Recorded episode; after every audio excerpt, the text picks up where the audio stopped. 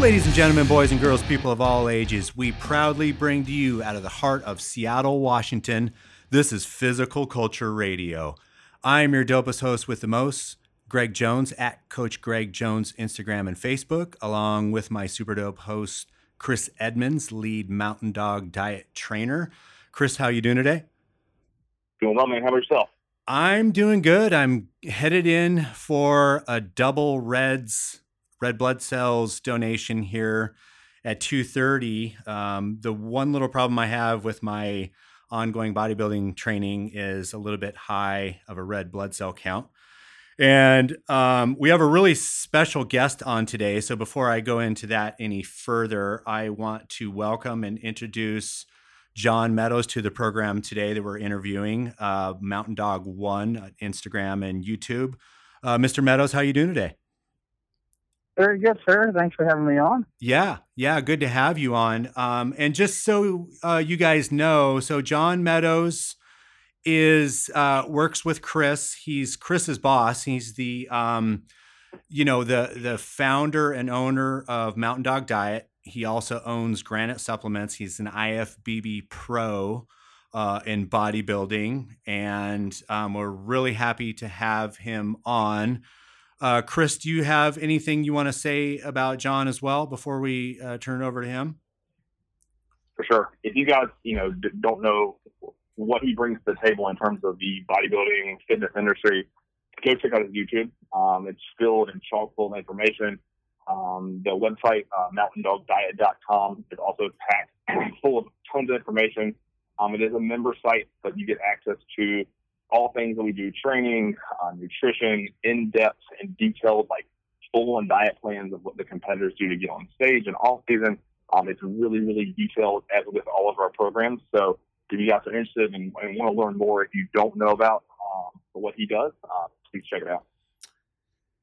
And just to preface John and how I came into contact with Chris and John here is my on-again, off-again workout partner, IFBB Pro Mark Dugdale, was getting coached by John. I started working out with Mark again in 2015, started prepping for some shows, and he put me in contact with Mr. Meadows, and I jumped on in 2016. I've been on with him and Chris ever since, and he's kind of known for, being able to effectively train bodybuilders, not only younger bodybuilders, but he's kind of formed a niche of training older guys, and had some different philosophies, kind of got away from the heavy duty thing and trained kind of a volume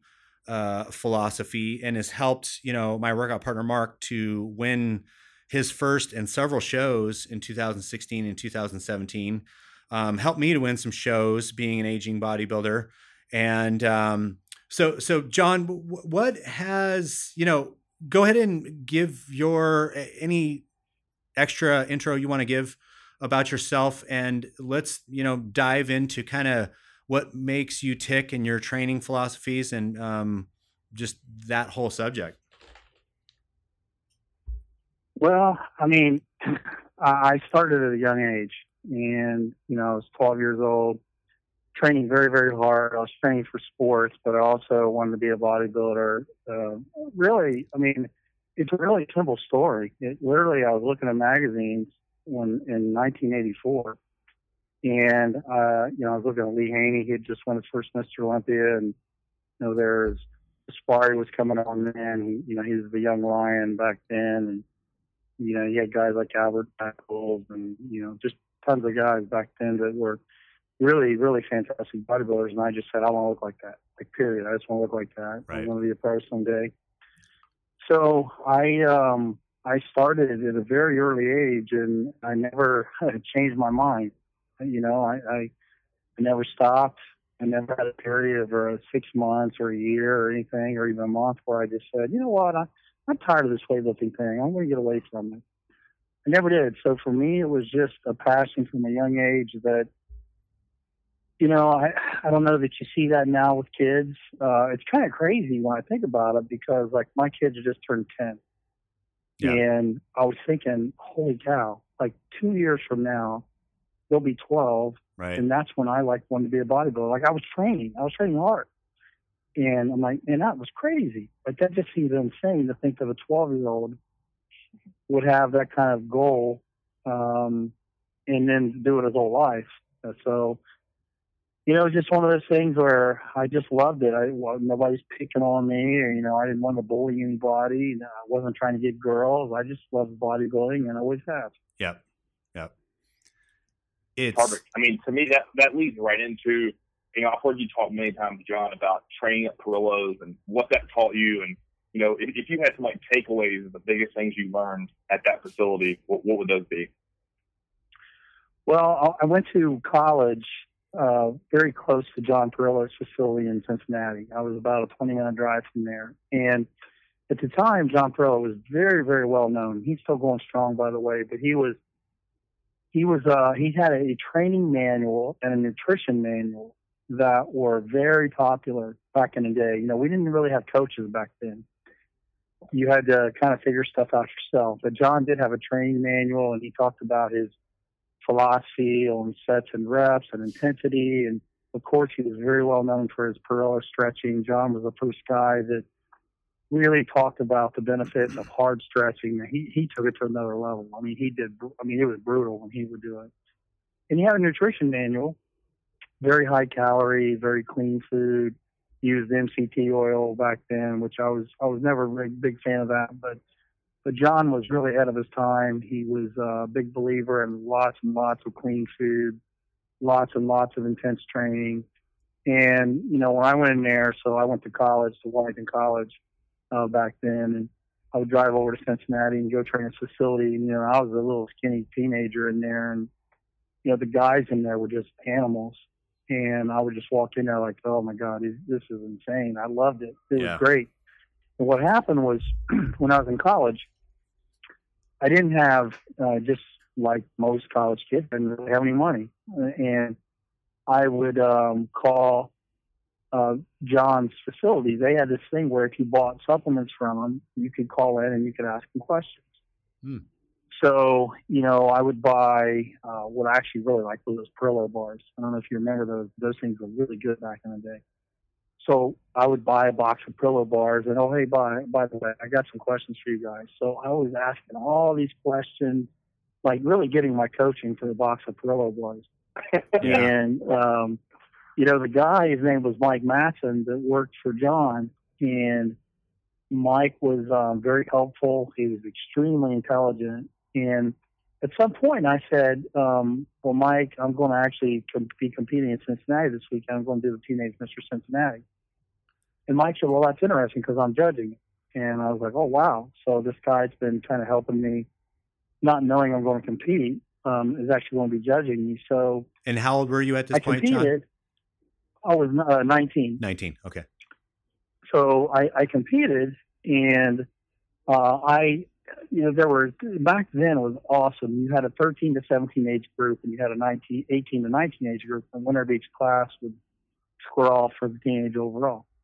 And, you know, there was, I think there was maybe 7 or 8 kids in the 13 to 17 class, and there was 10 in the 18 to 19 class.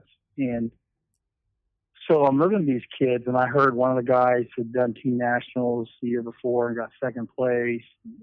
This guy looked crazy. There was another guy that I thought looked even better than him. There was another guy that looked like he was twice my size. So I'm thinking, I think I got a shot at making the top 5, which would be great. I get a little trophy to take home and show everybody. So what happened was at the finals, you know, they announced 5th place and 4th place. You're not all standing out there. You're all off the side of the stage.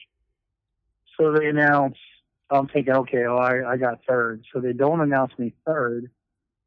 And I'm like, oh, no, I guess I didn't place. Right. And then they announced somebody else in 2nd place. Yeah. And I turned around, and I went, you know, I started to walk back and put my, you know, clothes on. I turned around, and I took probably about 10 steps. And I heard him say my name in 1st place. Wow. And I couldn't believe it. I was like, I was thinking, man, you guys must have made a mistake. So I turned around. I ran out there. I got first place.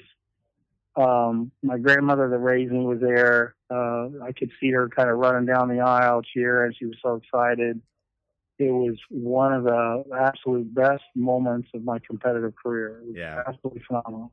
And won the overall. And, you know, I talked to Mike afterwards, and Mike was like, I got some potential if you really want to work hard.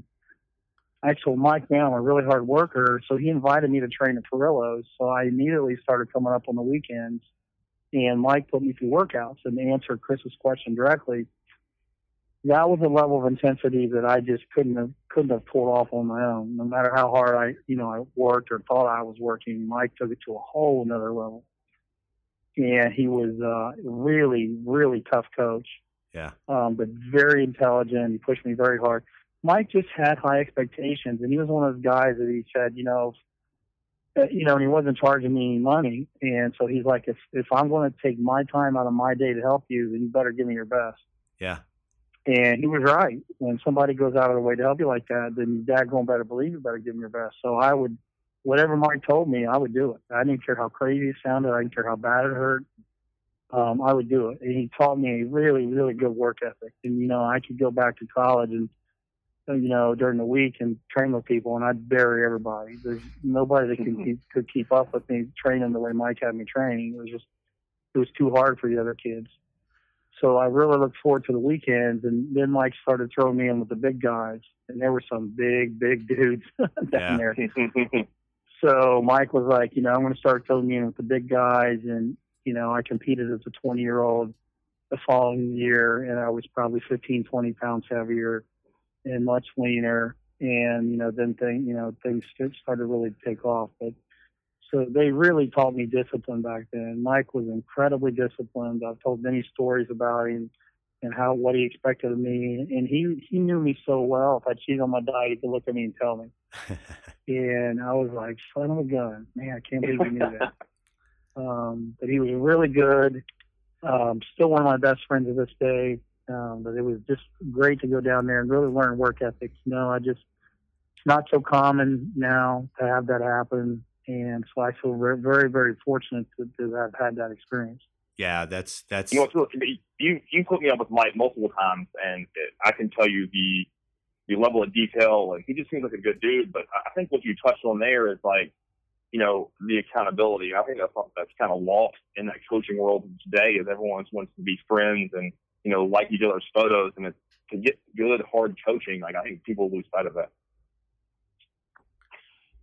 Yeah, you think back. Like, I think back to my best coaches. I was in track. I was in football. I was in every sport. And the ones that I liked the most are the ones that pushed me the hardest. Yeah. I think about Dave Tate. Dave is one of my best friends. Training with Dave, he's the guy that probably pushed me the hardest. And I just appreciate people who bring out the best in you. And a lot of people just can't handle that. It's just too much for them. But for me, I gravitated toward those people. Like, oh, man, this guy's going to push me. It's one of those situations where you might get mad. I trained a period of time with this guy named Nick Bowman. He's the one who showed me a lot of the crazy shoulder stuff I do, the heavy partials for like sets of 30, all this crazy. I got that from Nick. Yeah. And Nick used to cuss me out while I was training. I mean, he would just rip me. And, man, he was crazy. He was the guy that I tell stories about would do a powerlifting show and a bodybuilding show on the same day. Jesus. There was a couple guys here in Columbus at World's Gym East where, consequently, I transferred schools. I went from Wilmington. I came up here to Taproot because it was right by World's Gym East. So I literally transferred colleges so I could train at a better gym. But I mean, when I think back, like when I see Nick now, I'm so appreciative. He was crazy, he was nuts, but man, he pushed me, and I appreciate people that push me. Yeah, that's what's really cool is there's that video on YouTube of you and Dave and James training at Elite, and you're doing leg extensions, and you just like push him to the brink, and then you go to jump out of that leg extension, and he like you can hear him yelling shit you in the background, and then you sit back down and just crank. Like that is not only me being able to see that in person, was cool, but like being able to watch those videos, like those old ones of you and him just going at it with those safety bars and chains, like that's really cool stuff to me.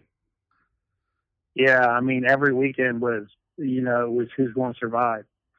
Yep. You know, people would watch all those videos, or people would, the people that were there in person would just shake their head like, man, you guys are nuts. And, but you know what? We got better, you know? Yeah. I mean, Dave, here's a guy who had, you know, hip surgeries, all kinds of surgeries, and, you know, he was training like that, and he got his squat, you know, back up to where he was repping 700, and, you know, that's where I got my pro card, and I put on a lot of muscle training there. You know, maybe it is too much for some people, but for us, it wasn't too much. It was just right. Yeah. So just, I mean, that was such a cool experience for me, like getting to come there with you guys as a dream come true. I mean, I was young, 24. Like, it totally changed my perspective. When I got back home after coming up there to train with you guys, like my whole mindset on what training hard was like was completely different and altered to this day because of that. Out of curiosity, John, what was your stage weight in that first show? And then what was the progression of your stage weight as you matured as an amateur and then when you turned pro? Well, my first show, I was, when I was 13, I was 120 something pounds. Okay. So, but when I won the teenage show, I remember I could have been a middleweight. I remember I was in the low 170s when I won the teenage show. Uh-huh. And then I remember when I came back as a 20-year-old, I was like 188. Okay. I was in that ballpark. And then I added slowly. Like, it didn't happen overnight for me. Right. You know, I'm not one of those guys who can say I gained 30 pounds of stage weight this one year. Unfortunately, that just never happened for me. So it kind of crept up, and then I won the state title a couple years later. I was like 193. Then I got to the junior nationals. I did that one year, and I was 197. Or the junior USA, I was 197. And then when I did the USA in 2000, which is when I was, let's see, what would I have been, like 28 years old, something like that. I weighed 202 the week before. Competing at the Jantana, and I won the overall. Then I went to the USA the next week, and we weighed in at 9, so it's heavier. I was 207. I was the lightest guy in the class at the USA in 1999. Everybody else was, you know, somewhere around 220. You know, yeah. So I got fourth, and then, you know, it was like 210, 211, 212, and then it just kind of stuck there, and I got stuck, yeah. And it didn't really change until 2011 and 12 is when I really hit this curry workout thing, and my recovery kind of completely changed overnight, and I was able to increase my training frequency, something I couldn't have done before. And I got a nice little gain of muscle in that one year, so I went from competing at about 212-ish, and then when I went to the Masters Nationals in 2012, I was actually about 220, 221. Wow. So that was a really, really big leap for me. The other big leap I had is just kind of rewind. 1998, I did my first nationals. I was 197. I was a light heavyweight. I was one out of 42 guys. A lot of guys in that I'm sure you would know. Vinny Galani got 6th. Fred Bigot, I think, got 4th. Craig Richardson got 4th or 5th. And Fred Bigot were neck and neck. Prentice Stevers, unfortunately, just passed away. He was 2nd in the class. It was a really, really tough class. But then anyway, so 97, and then when I came back and did that USA, like I said, I weighed in that night at 207. So that was a big jump from 98 to 99, and then from 2000 and really probably 2012, let's see, up to 2012, 220. So if you go back to about 2002, when I did the nationals, I was 212-ish. So I didn't really change much from there until that 2011, 2012. So then I had another year, and then I never really had another. So those were the 2 years when I got a big jump. And for me, it was like 8 pounds, not the 30 pounds some guys get. Right. So it was every year it was fighting to put on a pound of muscle, you know. It was kicking and scratching and clawing, trying to get everything I could out of it. Yeah. Did you compete in the 2004 USA by chance? I did, let's see, I did the 2000 US 99, I got 4, 2000, I got 8, 2001, I got 13, I looked absolutely dreadful. And then I don't think I came back until 2005, which was the year I got sick. That was right before I almost died. The USA was literally 2 weeks before I was rushing the surgery. The reason why I asked is because I was training with Mark at the time and then went to and watched him turn pro at that show, went in the light heavyweight and overall at the USA's in 2004. Yeah, I wasn't at that show, but I remember him winning, and I just remember thinking, man, this kid looks phenomenal. I mean, he looked phenomenal. Yeah. And just what a package. Like, he walked away with that show, which was light heavyweights didn't do that. No. That show. You know, they didn't do that. So that was like, but there wasn't even any doubt. I mean, as soon as he walked out, I was like, okay, this one's over. Yeah.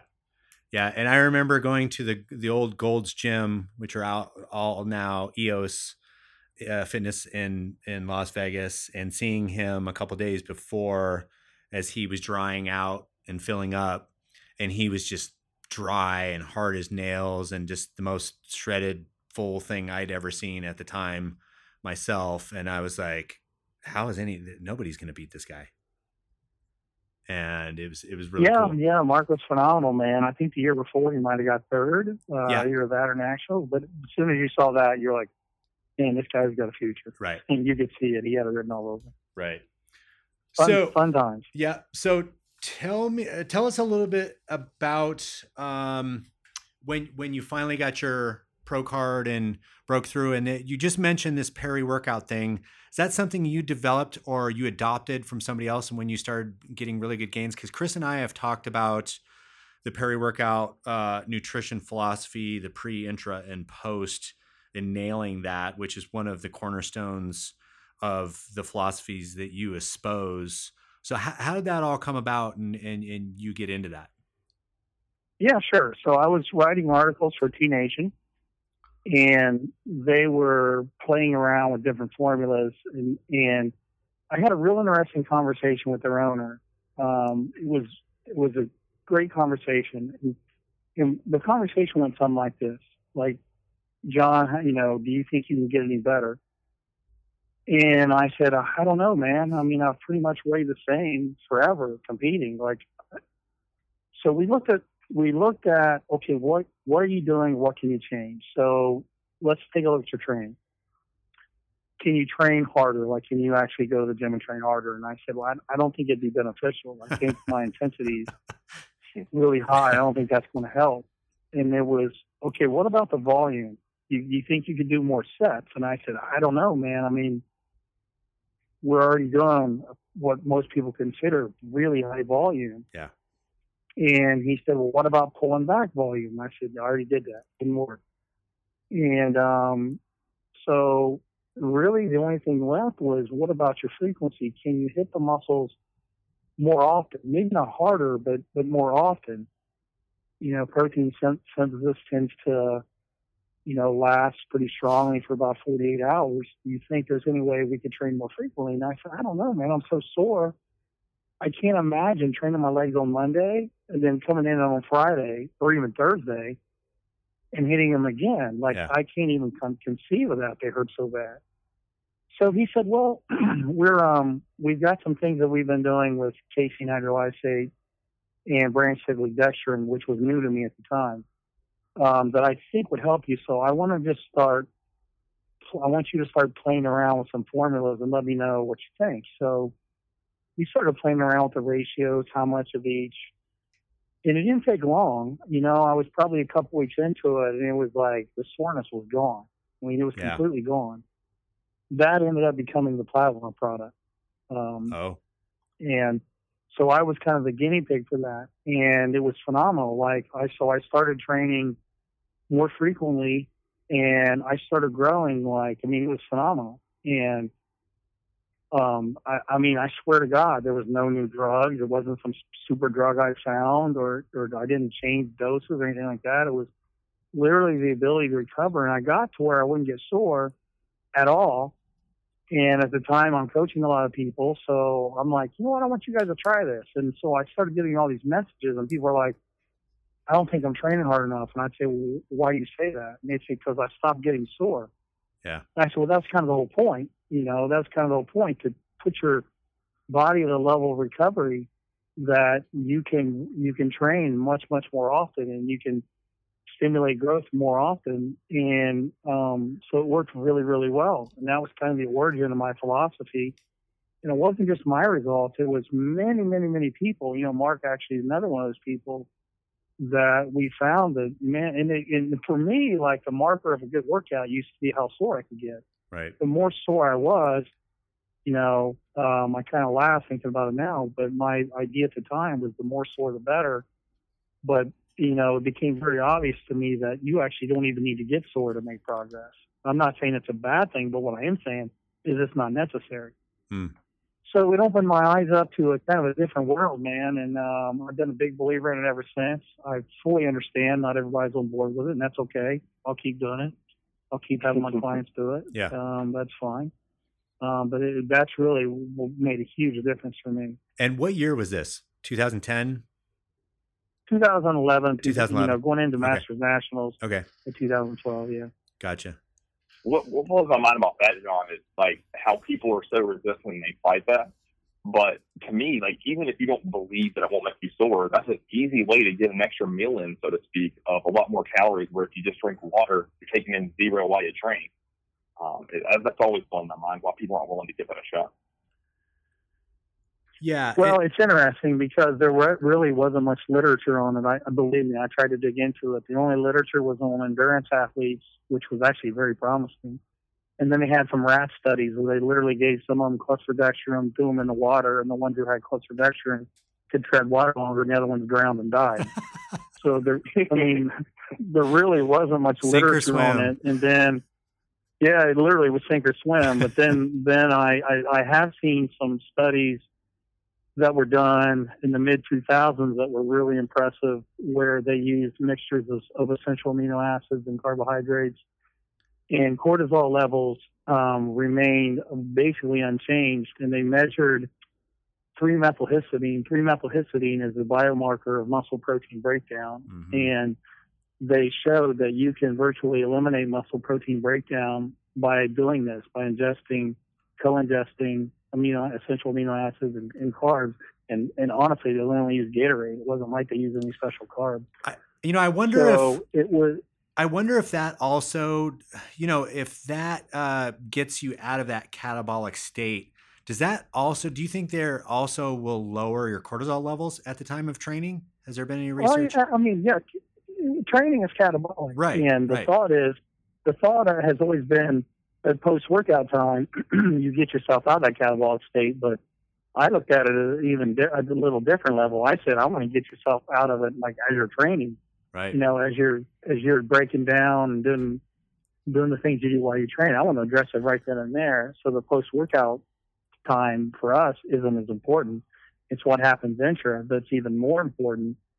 And if you look at just what it causes muscle growth, you know, net protein balance, having more protein synthesis than you have protein breakdown is kind of a very fundamental way to look at it. Yep. If you have less muscle protein breakdown, it's tilting the scales in your favor. And a lot of times you stimulate a lot of muscle protein synthesis, but all it's doing is getting you back to baseline because you had so much damage. Right. And, you know, there's a lot that's happened in our world since then. You know, now we know that muscle damage, too much of it is not necessarily a good thing. I mean, you can actually tear. You know, you get little tears in the cell membrane. You can actually tear through the fiber itself, and it becomes necrotic, and then you regenerate a muscle fiber inside the cell membrane. But that's just to kind of get you back to baseline. So it's there. I think there's a lot to the notion that managing muscle protein breakdown and training really hard, which means you're putting a lot of mechanical tension on muscle fibers, which is what drives growth. That's progressive resistance in a nutshell. Mm-hmm. I think the scientific community was so focused on muscle protein synthesis, they never looked at the other side of the equation. And that's always what I was more interested in, was the other side of the equation. And that's why I think there's a big, huge gap in knowledge that exists because they've been so focused on the muscle protein synthesis, they forgot the other part. Yeah. So specifically speaking, because, you know, I've taken both BioTest products and Granite Supplement products, and I'm currently in my inter-workout, just to let the listeners know kind of a specific usage of this inter-workout and exactly what supplements we use. I use the recovery factor and then also the intracarb. I sometimes put aminos in there, always creatine. What is the difference? How many carbs should you have? Let's say an average 180 to 200 pound bodybuilder out there, which would represent a lot of people. What's the difference between the intracarb and the recovery factor products? How many grams of carbs should a 200 pound bodybuilder have in the intra-workout would be your suggestion? Well, first of all, the intracarb is no different than the carbs that are in recovery factor. Okay. The reason why I made that was because at some point, if you're just adding recovery factor, you're just adding aminos that you don't necessarily need. So what I was trying to do was make it a little bit more cost effective so that you didn't have to keep adding more and more aminos that you get in recovery factor. So it's just a way to get extra carbs. You know, like some people do one scoop of recovery. And then some people, like yourself, I'd say now add an intra carb scoop on top of that. Right. And I think it varies. Some people can do good on 20 grams. Some people need 60. Yeah. It varies a lot. You know, one of the interesting things is recovery.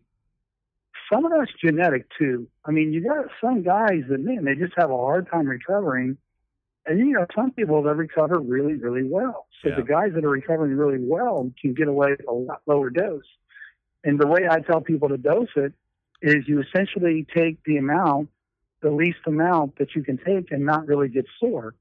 That's that's the goal. It's to recover and to not be real sore. So if that happens in one scoop, great, if you need two. And then you look at it this way too. Then you got differences in body parts. Maybe your legs get really sore, but maybe your arms and shoulders don't get sore at all. So maybe on arms and shoulders, you don't need any, but on your legs, maybe you need two scoops. So you kind of look at the whole goal of that to me is just as the name implies. It's just to help the recovery when it's needed. Right. So it's not necessarily shoveling down tons of it every single workout you do. I've got a much more meticulous approach. You know, if I'm doing legs, I'm using two scoops. If I'm doing chest and back, I use one. If I'm doing arms, I don't use any. That's just how it plays out for me. Other people are different. That's just kind of how it plays out for me. Right. You know, that's something we see, Greg. I know between you and I can handle a lot more volume, and that could be our age discrepancy. Yeah. But I mean, I would argue even when I was a natural, my recovery was just as good, if not better, than it is now. So that's a huge point you just made there, John. And even when I was in my 20s, and I don't know if, John, you were the same way as I am as you're into your 40s now. I'm in my later 40s. But I found even in my 20s, when I used to do one body part a day and train 6 days a week, about the middle of the week, I would need a day off. My nervous system would be rocked, and I'd be in my mid-20s, but I was going heavy as shit, kind of the old heavy-duty style. We were all kind of following Dorian in the mid-90s. In the Mike Matson style, but some other people could recover and keep going. I'd get midweek, I'd get 3 workouts into some heavy duty training and my body be rocked. If I didn't take that 4th day off and tried to go 6 or 7 days in a row, I my performance would go down. Tendonitis would start creeping in. And to this day, if I go too much and, you know, I pretty much have to take about 2 days off a week now. You know, I go 3 days in a row. 4-day max. I need a day off. How's that changed with you, or what you found in coaching people? I know everybody's different, but you specifically. Yeah, I mean, I had a lot of thoughts on that. My recovery, just to be candid with you, is not as good as it was. You know, I'm about ready to turn 47. It's not quite what it was when I was 40. Yeah. It's still pretty good, but it's not quite as good as I've gotten older. I've had to pull back a little bit of the volume on occasion. A lot of times I'll train hard on Monday, Tuesday, and Wednesday. I really need a day off. Yep. It's actually not so much central nervous system fatigue. as most people think, unless it's really high volume work. High volume work tends to impact CNS fatigue. If you're doing a lot of aerobic work, that actually can do it as well. And also, muscle damage itself can cause CNS fatigue, which most people don't really get that correlation. Just because you feel a little tired isn't I think we're a little too quick to say it's CNS fatigue. It's not necessarily your nervous system. You may feel that way. But yeah, I mean, I would say as I've gotten a little older, it's a little bit tougher. You got to manage your volumes a little bit better. Mm-hmm. And, you know, I can't really say there's like a perfect system for me, because I've been doing a lot lower volume lately and it's been working great, but eventually it won't work. And I'll have to go up and do some more volume. Right. And then that'll quit working. You know what I mean? It's like, that's what we are. We're adaptation machines. Yeah. So, you know, but in general, some people can just handle a little more volume than others.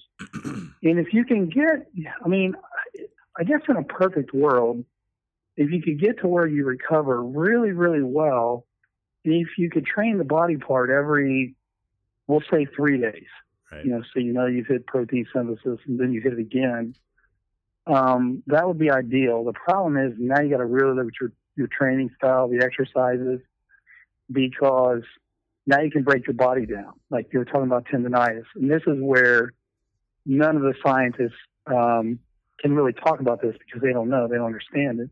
The guys like you and me, we do understand it. They can say you need to train X amount of days. And you and I can say, well, that sounds great on paper. Right. But guess what's going to happen to my body when I do that over 6 months? Yeah. You know, so.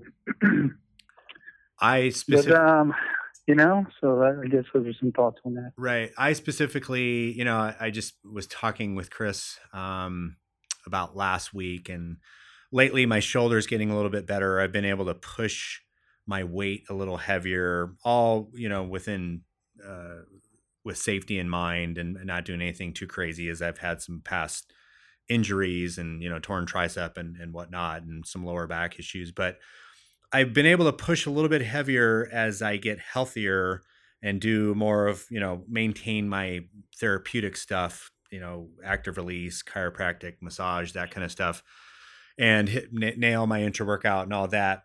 But one of the things I found, as my joints feel better and I go a little bit heavier, then you go heavier for about a week. And then I hit my push workout after doing, you know, heavy legs, a heavy pull, and a, you know, fairly heavy push.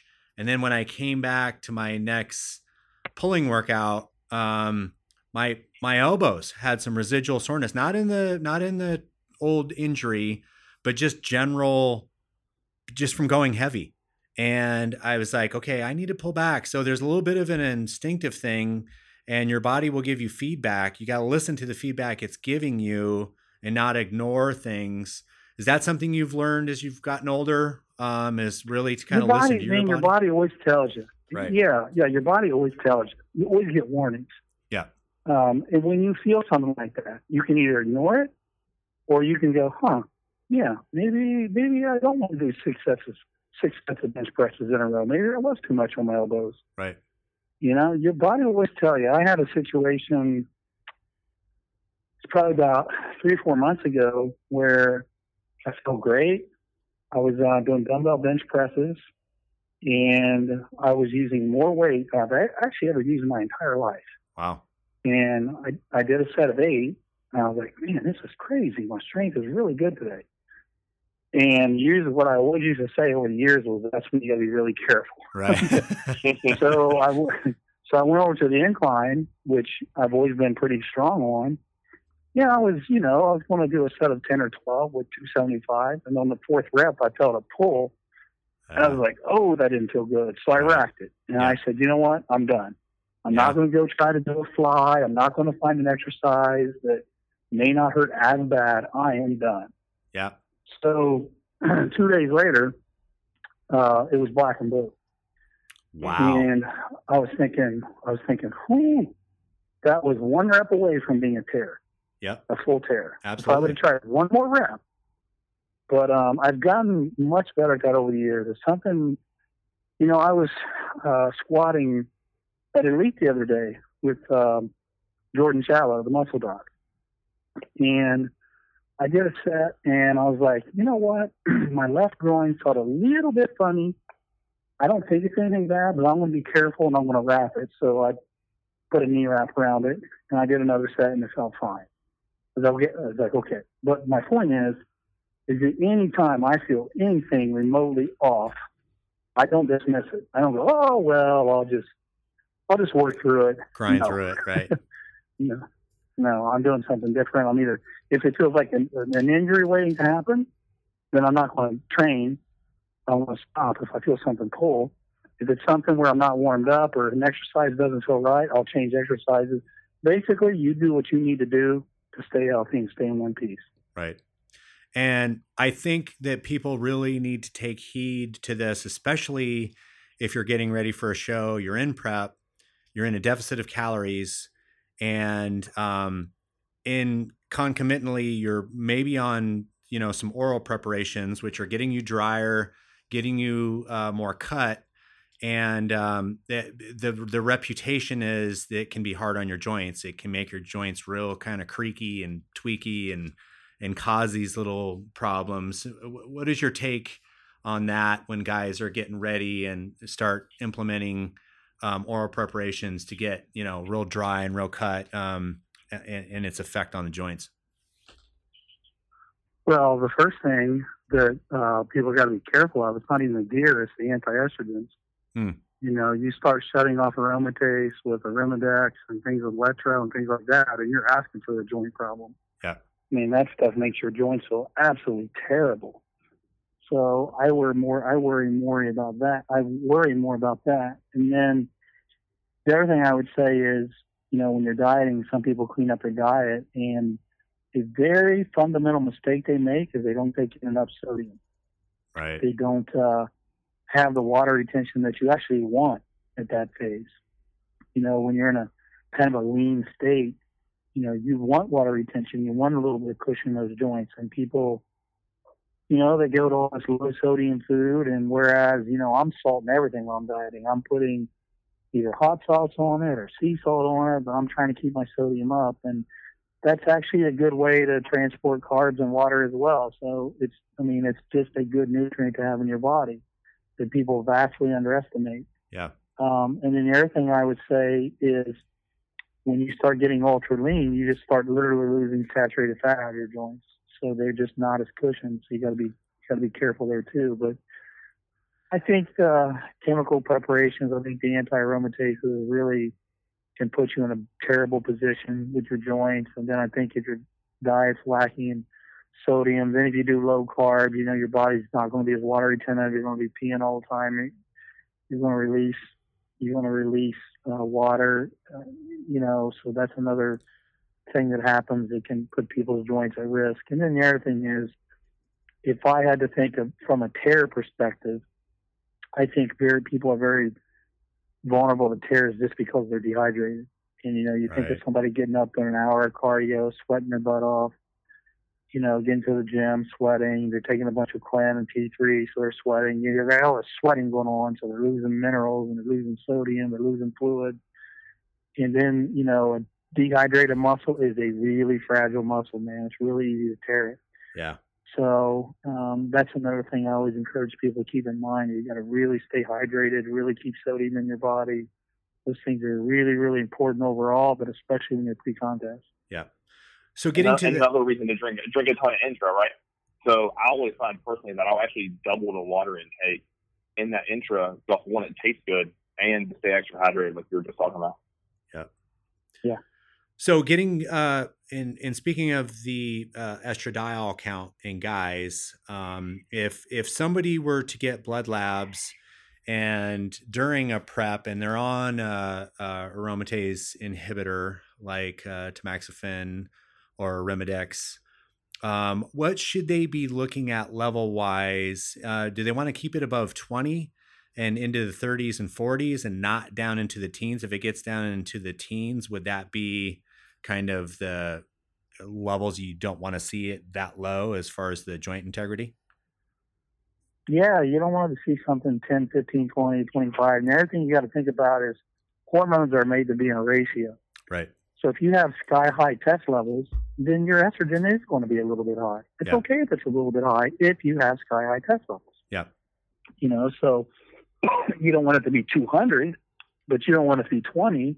Right. You know, I always felt like when someone was 30, 40, you know, that ballpark, it was okay. And even if they went out of the top range, if their test levels, free test and total test, were out of range too on the top end, then that's okay because it's a balance. Right. You mentioned tamoxifen. Tamoxifen is actually not an aromatase inhibitor. It's an estrogen antagonist, which is, to me, a much better option because it's not actually shutting aromatase off. And actually what some of the research shows is that estrogen can actually help you burn fat. So if you actually wipe your estrogen out, you actually have a harder time burning fat. Right. So I always try to mention that to people too. It's like if your goal is to wipe out estrogen, you're probably going to sell yourself short a little bit of the fat burning that you can get. And that's why I like tamoxifen, and doesn't have the effect on your lipid panel, your HDL, things like that. Doesn't hurt your joints, doesn't hurt your libido. Like you have this whole long list of side effects that you get with things like Letron and Arimidex. Yeah. That I don't think are worth it. It's like, okay, that's not worth it to me. I'll just take a little tamoxifen. I'll be fine. So. Good point. All right, Greg, let's get to that. Let's get to this last section here and wrap this bad boy up. You know, one of the things I think anyone that's followed John's career, and I know something I extremely admire, is just how long you stuck it out and continue to work and continue to progress and get better until you eventually turn pro at Team U. In your mind, John, when was that a goal to turn pro, and when did you realize that was going to be a possibility for you? Well, it was a goal when I was 13 years old, and I competed for the first time. I mean, I'm not making that up. I truly wanted to be a pro then. And when I transferred colleges, back when I told you I went from Wilmington to Capital when I was in my early 20s, I transferred to go to a better gym because at that point in my mind, I was going to be a pro. There was no doubt in my mind. Now, what happened through the years was I had a lot of doubts in my mind. Maybe I'm not good enough. I mean, how do you go from 4th at USA, you look better, then you get 8th, and then you drop to 13th? I mean, talk about doubting yourself. I'm like, what am I doing, man? I'm going the wrong way. Right. So I had a lot of doubts in my mind, but what I didn't doubt was I loved to train. So regardless of whether I was going to compete or not, I knew I was going to train hard just because I loved it. So eventually there'd be a point in the year where it's like, hey, you know what, I'll see what I look like. I've been working hard. But I didn't, you know, the really confident part of me, I was really confident in 2000. I got 4th in 99, and in 2000 I showed up and I was better, and I got 8th. But that's the year Branch Warren showed up. Troy Alvis was at his best. Oh, yeah. I mean, I'm standing right beside. Those are the two guys I was standing beside when I weighed in. And I'm weighing in, and I'm like, well, okay, I'm already dropped down to 3rd place. That's assuming I beat everybody else. So, you know, it was tough. And then at the North American in 2004, I got a disputed 4th place. And I was like, oh, man, I feel like I'm right there. And then, you know, I had my surgeries. So everybody said, you can forget it. Like, there's no way you'll ever turn pro based on the scars on your stomach and all the stuff you got to deal with now. Right. So it wasn't until that 2012 Masters Nationals where I put on all that muscle, because at that point, you know, 220 on my frame, being as lean as I was a pretty impressive amount of muscle. And everybody at that show was like, you know, you only look like the same person. You look totally different. Wow. And, you know, I got 2nd place at that show. I lost to a much smaller but much prettier physique, Dennis Hobson. Super nice guy. But that's when I said, you know what, okay, I can make this happen. Like, it's right there. You know, and then it was 2nd place following year, then 2nd place following year. You know, but it eventually happened. So I thought in 2000 I could make it happen, but I wasn't really confident, really truly confident again until probably 2012. So there was probably 12 years there where it was like, you know, it's going to be rude. And part of it was just so hard to get a pro card back then. Yeah. Right. I mean, if you look way back then, it was just the overall at the USA. And then, like in 99, when Garrett won, I think that was one of the first years where I did the runner-up. So it was the overall and the runner-up. Melvin Anthony won, and Garrett Downing got the runner-up. So, I mean, it was so difficult. You knew who the guys were at Nationals in the USA, and they were animals. Yeah. I mean, most of those guys in the top five could step right into the pro ranks. You don't really have that now. You don't really have any depth. But so part of it was just so daggone hard back then to get a pro card too. Yeah. Right. Yeah, you know, what's really cool to me is, like, in that PMU program, and for you guys that don't know, on MountainDogDiet.com, that training program will list his entire diet, supplements, mood, outlook. And what's the cool thing, and I still to this day believe that's my favorite program of all the ones that you've written, simply for that, like, mental outlook about what you had going into each training day. And I remember at the beginning, like, you could tell, like, you knew there was a chance, but then as it got closer and closer, and you just kept getting harder and leaner and fuller, like, you could tell, like, you were ready to turn pro, or at least that was the perception I got. Like, it was time, and you were ready. Yeah, yeah, man. I'm gonna have to go through and read that again. You got me really curious now, but I really had fun. I put my heart and soul into that, just like I did the Arnold program too. But that was certainly fun. That was an awesome time. To me, that Arnold prep, I remember looking at the photos that you would post on Instagram and you know, being there on stage. Like, do you feel like that was the best look you ever had? I don't know if it was the best look, but it was certainly the leanest I've ever been in my life. I mean, I had literally no measurable body fat. I was 3.7% underwater. Wow. And 3.7% underwater was the lowest reading ever obtained at the Ohio State lab where I had it done. I mean, even their track and field athletes, none of those people even have a 3.7 underwater. So It was the leanest. I don't know if it was the best package. I will say this. Once I had time to eat at the finals that night, I was really pleased with that look. That was a pretty crazy look. I like the look that I had when I won my pro card. At 220, 221. I thought that was a really nice look at CMU. The problem there was I was so pale, you really can't see it in the pictures. So, yeah, man, I think the Arnold look was a really nice look. I did the Tampa Pro also. I got third place there, beat several Olympians. That was my second pro show. That was a really nice look too. That was crazy. That's the one where Scott Stevenson and I were in the sauna, you know, 4 hours and trying to make weight, and I finally made weight. Then I literally ate nonstop like the whole night up until the next day. That was a pretty crazy look too. I think Chris had mentioned you in Charlotte before too was his favorite look. Oh God, yeah, I like that a lot.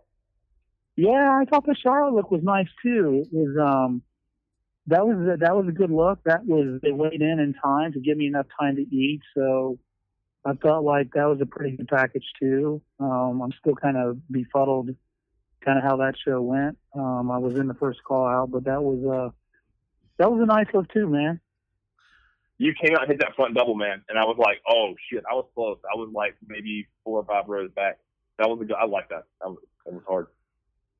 Yeah, I think that was the first show I ever did a vacuum in. Like, I really worked on my vacuum for that show. And I actually did a vacuum. And when I did that, the head judge, it was Tim Gardner. Like, when I pulled that vacuum in the front of the bar, I could see the look in his face. Like, I didn't think you could do that. It was like the look of that. I'll never forget that. It was pretty cool. And then, like, when they called the call out, I was the first guy who called out. So I think you liked it too. John, how has your philosophy changed as you've matured as a coach with the use of HRT for yourself and as you coach bodybuilders doing shows? How has that matured? How has it changed? What's your philosophy on HRT and the use of PEDs in bodybuilding?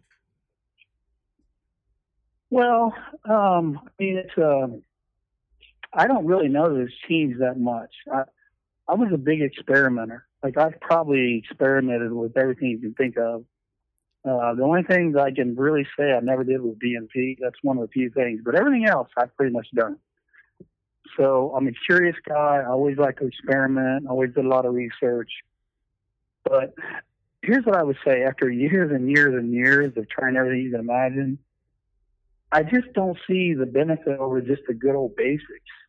Yeah. You know, I always tell people if you can't grow on tests and GH in your off season, then you're in the wrong sport. And I do believe that. Like if you need 6 different drugs in your off season to grow, then I mean, I guess you can do that, but I just think that, you know, I'm very, very basic in the off season. Very, very basic. Test GH and Movidex. Pre-contest, I'm pretty basic too. You know, everybody reacts a little differently to different things, so I can't say that there's a perfect combination for everybody. You know, I tend to like Masteron. I tend to like Winstrol preparations if they're done right, which is pretty rare these days. I tend to like pharmaceutical growth hormone. I can't stand the generic growth hormone. I never advise it. I never will. You know, very, very mild on like the thyroid, you know, maybe 4 weeks at a little teeny tiny dose of that. Yeah. So I've always been pretty conservative with the doses.